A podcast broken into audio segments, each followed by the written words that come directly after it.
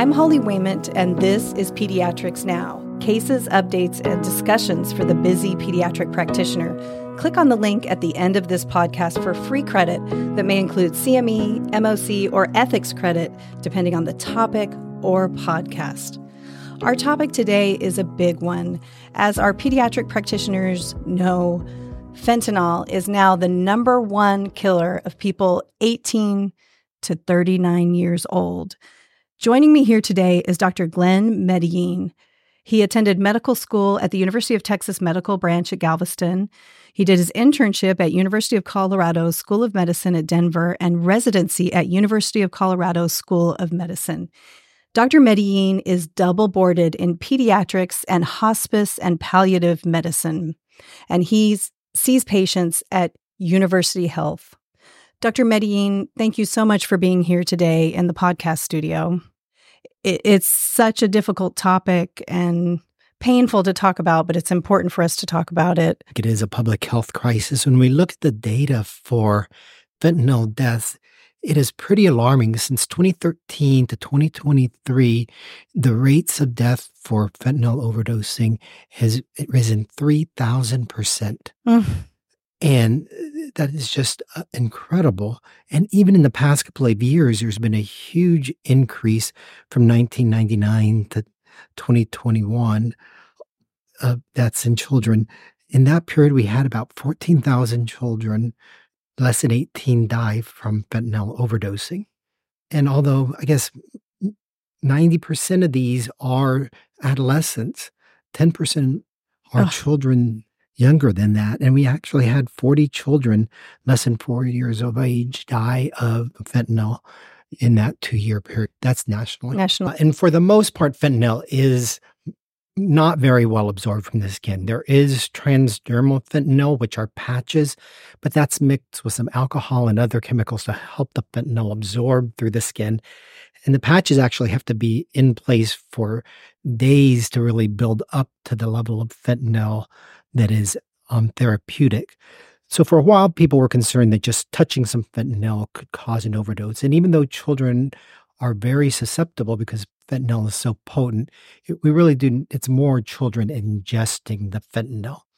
And this can be, it can be small amounts. And sometimes there are fentanyl pills that are coming in little candy-like colored tablets, possibly because just so that it can get through borders and through security, so it doesn't look like a drug, but also perhaps to entice teenage population.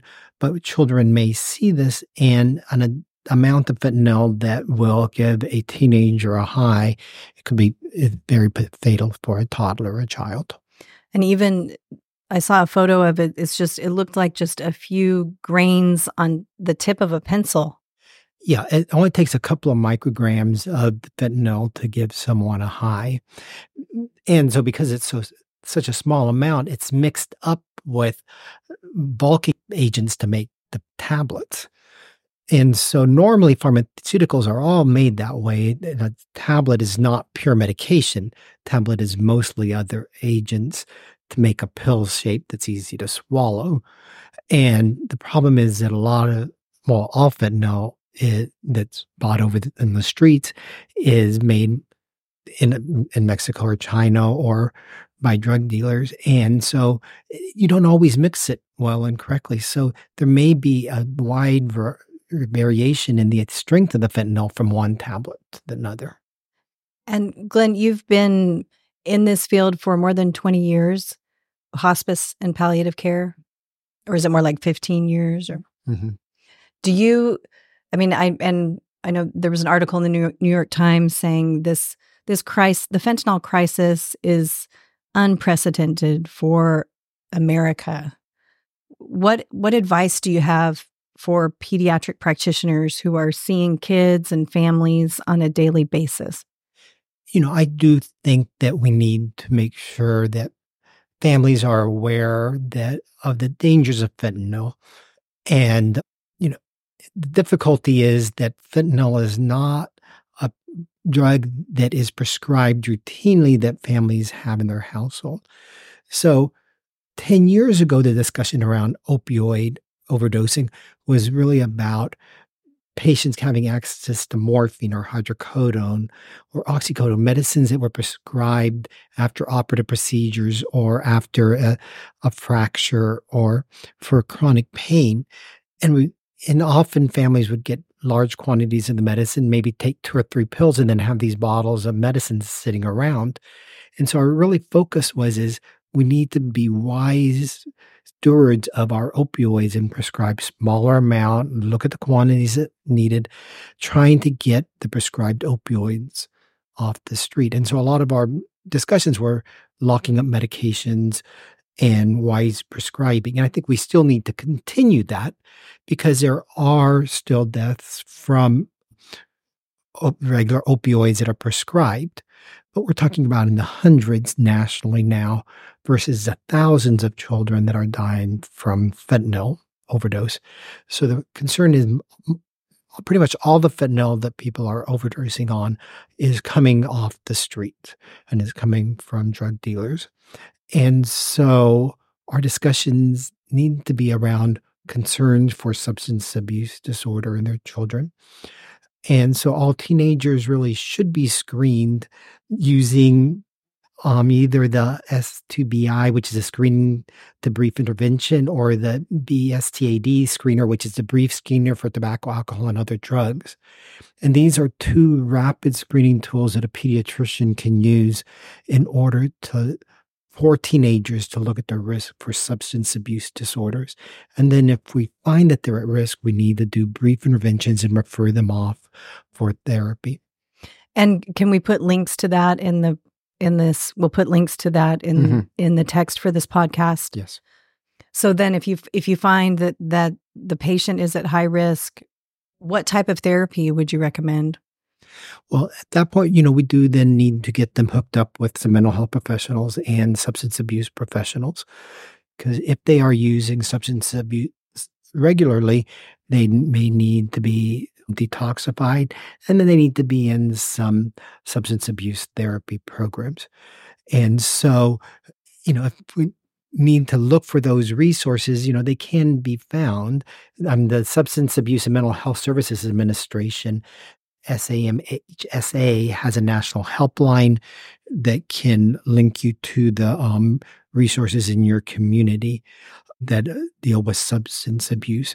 And if a patient's non-funded, can help find the resources that will have discounted or no-cost services for substance abuse.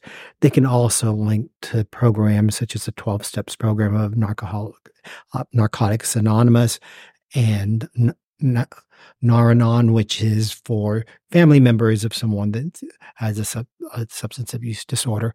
So there are different resources for these families that we need to connect them to.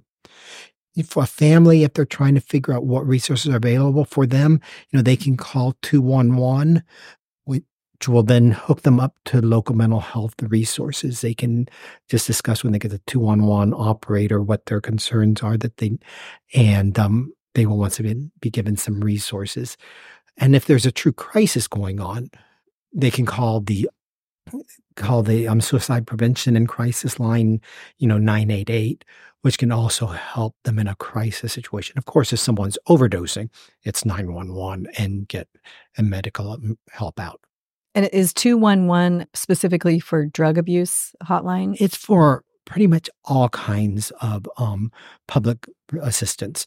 So, it can be from your garbage didn't get picked up and you need help on how to get connected to the sanitation department in the city. It can be how to get help with Medicaid resources, how to get any type of public assistance, and then into programs like this. So it's a general how to access government number.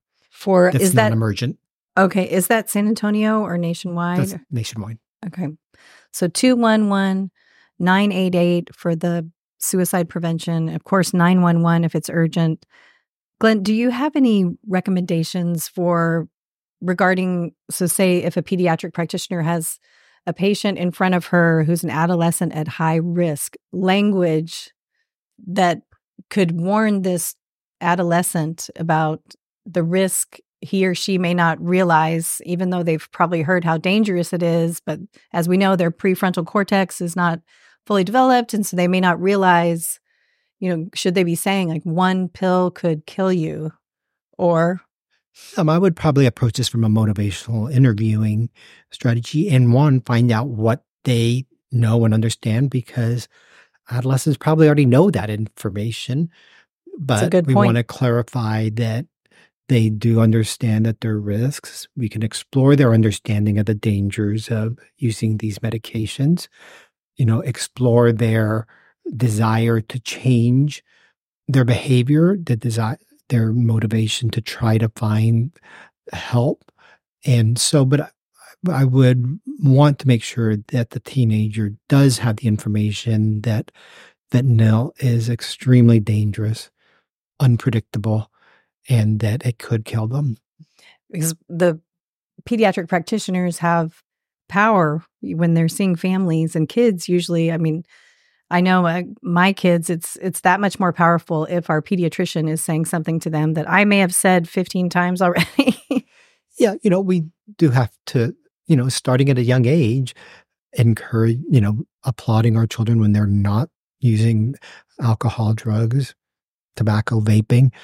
We do want to, you know, help them get the message that that's not healthy behaviors for themselves, and you know, help them feel good enough about themselves that they don't need to be using those drugs.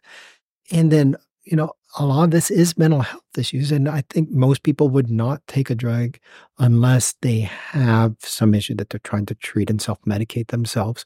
So part of this is also good screening for depression, for anxiety, and for other mental health issues that would predispose them for substance abuse. You know, of course, the issue is that mental health resources are so difficult to access and so underfunded in our society. Yes, it's a mental health desert in a lot of states, including Texas, as we know. Perhaps CPAN could be a good resource for here in Texas. Yes, and definitely screening for the mental health issues. And if we find them, accessing CPAN, general pediatricians are going to have to be doing a lot of primary mental health care. And most of us kind of want to avoid this substance abuse because it's a difficult field to be in. And of course, we're not substance abuse specialists, but that doesn't mean we should just ignore it and pretend it doesn't exist. We should be screening for it, and we should then be finding the resources in our community so that we can get these children the help that they need. And what about in the screening if the child's not telling the truth or the adolescent isn't answering truthfully? That, you know, that's a lot of building rapport. You know, hopefully if teenagers are in a medical home with the pediatrician that they trust, they will disclose the information. You know, teenagers will, of course, be told of their confidentiality of these discussions, and that pediatrician's not going to immediately go call the parents and let them know. But if the teenager wants to keep this confidential, you know, these mental health issues and substance use issues fall under confidentiality laws, and the provider will be able to get the teenager the help that they need. With it being the number one killer of people ages 18 to 39, what you just talked about, talking to our kids, that could be planting the seeds for, as an adult, to avoid this. Yes, and teenagers using any of these medications is quite concerning because their brain is still developing, and by putting these chemicals into these pathways, it appears that we really increase our risk for substance abuse as adults. And it's a little hard to know if this is all cause and effect, or if by giving a teenager an opioid, that's what causes them to use it more in an adult, or is it most teenagers don't need opioids? So if if they have a reason to need an opioid, they may have enough pain, other life stressors, other things going on, that then it's those stressors that increase their risk. But we do know that if a teenager is needing opioids, that's not just an issue right now. This sets them up for lifelong risks of substance use disorders. And or a teenager smoking pot or doing other drugs too, is it the same risk? It could set them up for drug abuse later in life, affect their brains. Yeah, and I think all these alcohol and marijuana and, you know, any other drug in an adolescent brain is pretty concerning. And yeah, even in marijuana, there sometimes it's laced with fentanyl because fentanyl is more addictive. And so sometimes drug dealers will want that addiction in there so that they can keep their clientele. So sometimes you think you're just getting marijuana, but you could be getting other things in there. Mm. Glenn, how concerned are you about the fentanyl crisis in America? I'm pretty concerned. I mean, when we look at, I pulled the data from Texas, and we look back in August of 2019, there are 325 deaths from fentanyl, and this is children and adults. And in 2023, we had 2,500 deaths from fentanyl. You know, so a tenfold increase in that. And when we look at other opioids, in 2019, we had just the prescribed opioids, we only had 440 deaths from opioid, and that's increased. And that stayed about the same. It's about 600 now. So the amount of increase in opioid deaths is all driven by fentanyl right now. And that's because heroin was our other addictive opioid that was highly abused. But you actually have to have some morphine and some natural opioid in order to modify it to make the heroin and make it so potent. And most of our other opioids, you've got to have some of that poppy extract, the natural substance. Fentanyl is a synthetic opioid, which means it can be created in a lab without the poppy extract, which makes it much easier to fabricate. It doesn't need controlled substances to fabricate.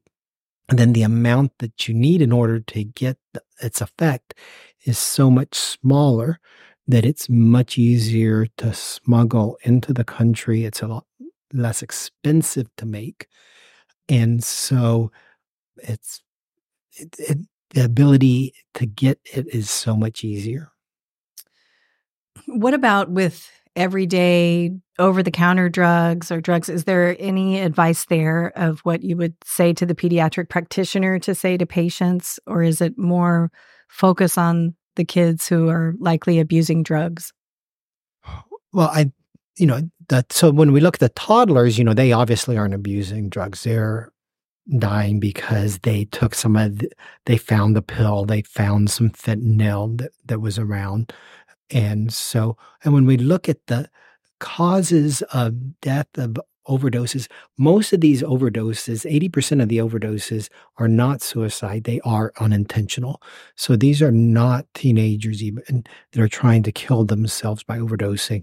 This is unintentional overdosing.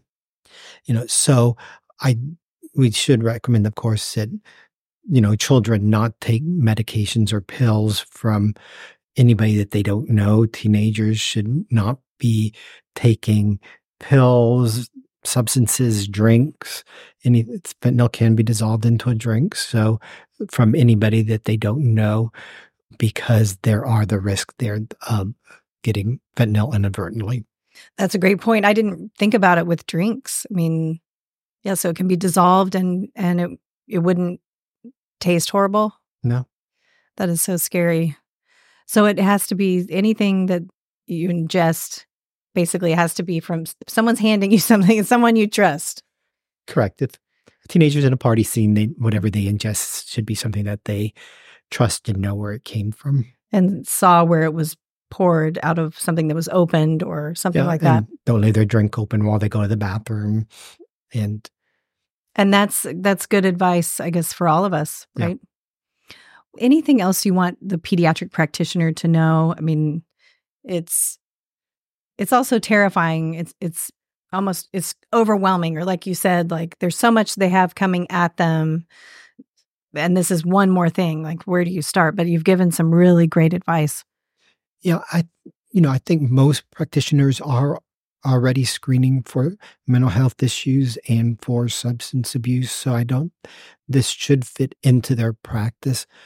I think just recognizing that the shift in opioid stewardship has changed a little bit, because we used to feel that we had a little bit of control over the opioids that were out there.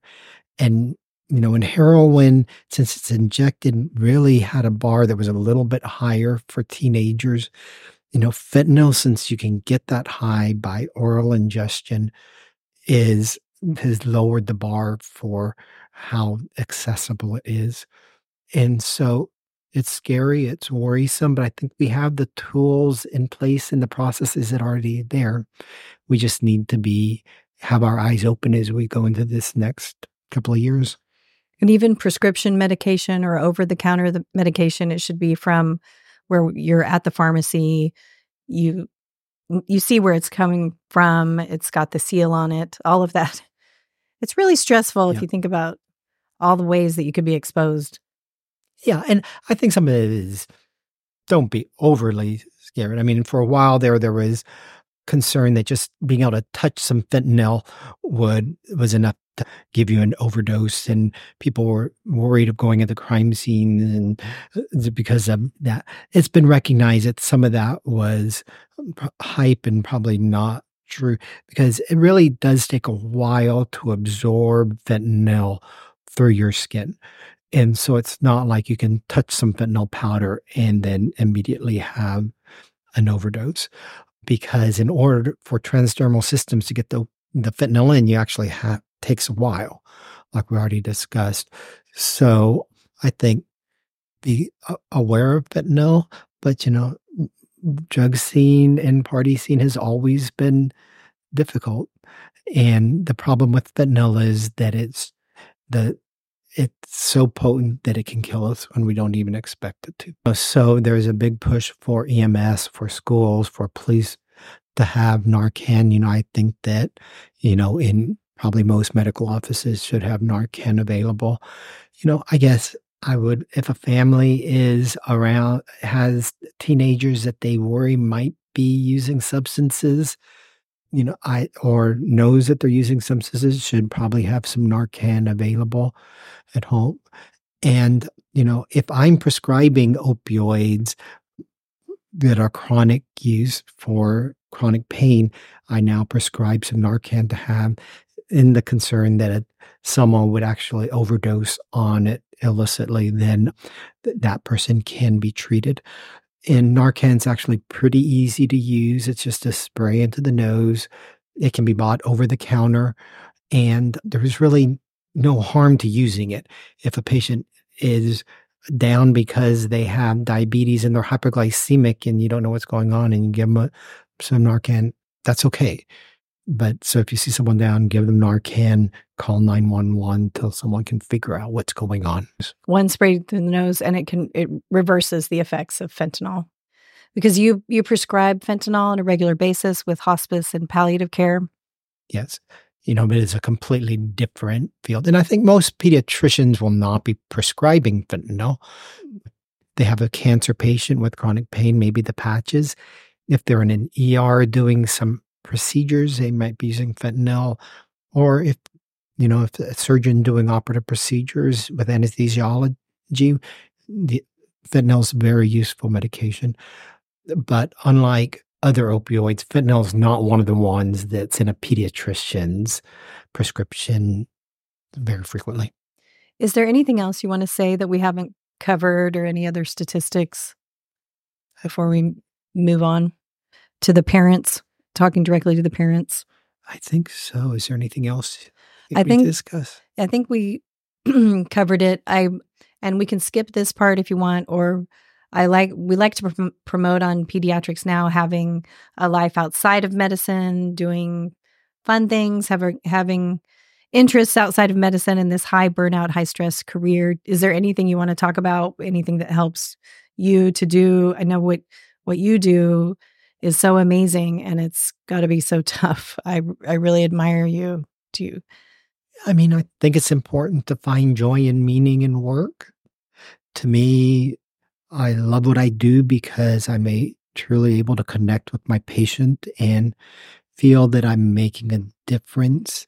Even if I'm not curing them, you know, I am decreasing their suffering, and I'm providing healing. And I just love that connection that I make with my families and the patients that I'm caring for. You know, I think it's really important to have good self-care. So when I walk out of the hospital, I have to have, you know, a network of friends. I need to have hobbies that I can do, things that keep me otherwise healthy. And, you know, and the more stressed I get, I need to make sure I still eat well and exercise well. So all those things we know we need to do, but, you know, often don't. But, you know, being a physician or any healthcare provider is, you know, a stressful job. But as long as we can find the joy, find the meaning in it, you know, I wouldn't do anything different. And I remember seeing you in the NICU, and it was a family where the baby wasn't going to make it, and you all were praying, and it was such a heart-wrenching moment. But to be there with them, to just your presence, I could, you know, it was making such a difference in helping this family during just a crushing time. And I think for me, one of the special things about palliative care is that it is multidisciplinary, and it's not just me in the family. It's also a team of providers, nurses, and child life therapists, and chaplains. So we're really valuing the whole person and not just diluting them down to a medical issue going on. And being able to participate in those sacred moments of life is special. And focusing on the present moment, is that a lot of what you do? Yeah, how do we, you know, a lot of times everybody's struggling. How do I get through the next couple of minutes? Because these are so difficult and so hard. But being able to be there and being able to be the, you know, calm in all that stress of what a family's doing is part of what we do. Last question. What inspired you to go into this field? So I was a general pediatrician and developed an interest in children with special needs and medical complexity. And often we have to make very difficult decisions for these children, with these children. And I just realized how so many people just kind of pulled away at those times when a family needed them most. And sometimes I look around and I'd be the only person that's standing there. And I saw the difference that I made, and I recognized that these children and families were going to suffer regardless if I was there or not. My choice was not, you know, was that child going to suffer? Was I going to be there for them to help them get through that? And, you know, families tell me that I make a huge difference, and that's what's worth it. Dr. Glenn Medellin, pediatric hospice and palliative care doctor at University Health and the UT Health Science Center at San Antonio. Thank you so much for being here today on Pediatrics Now.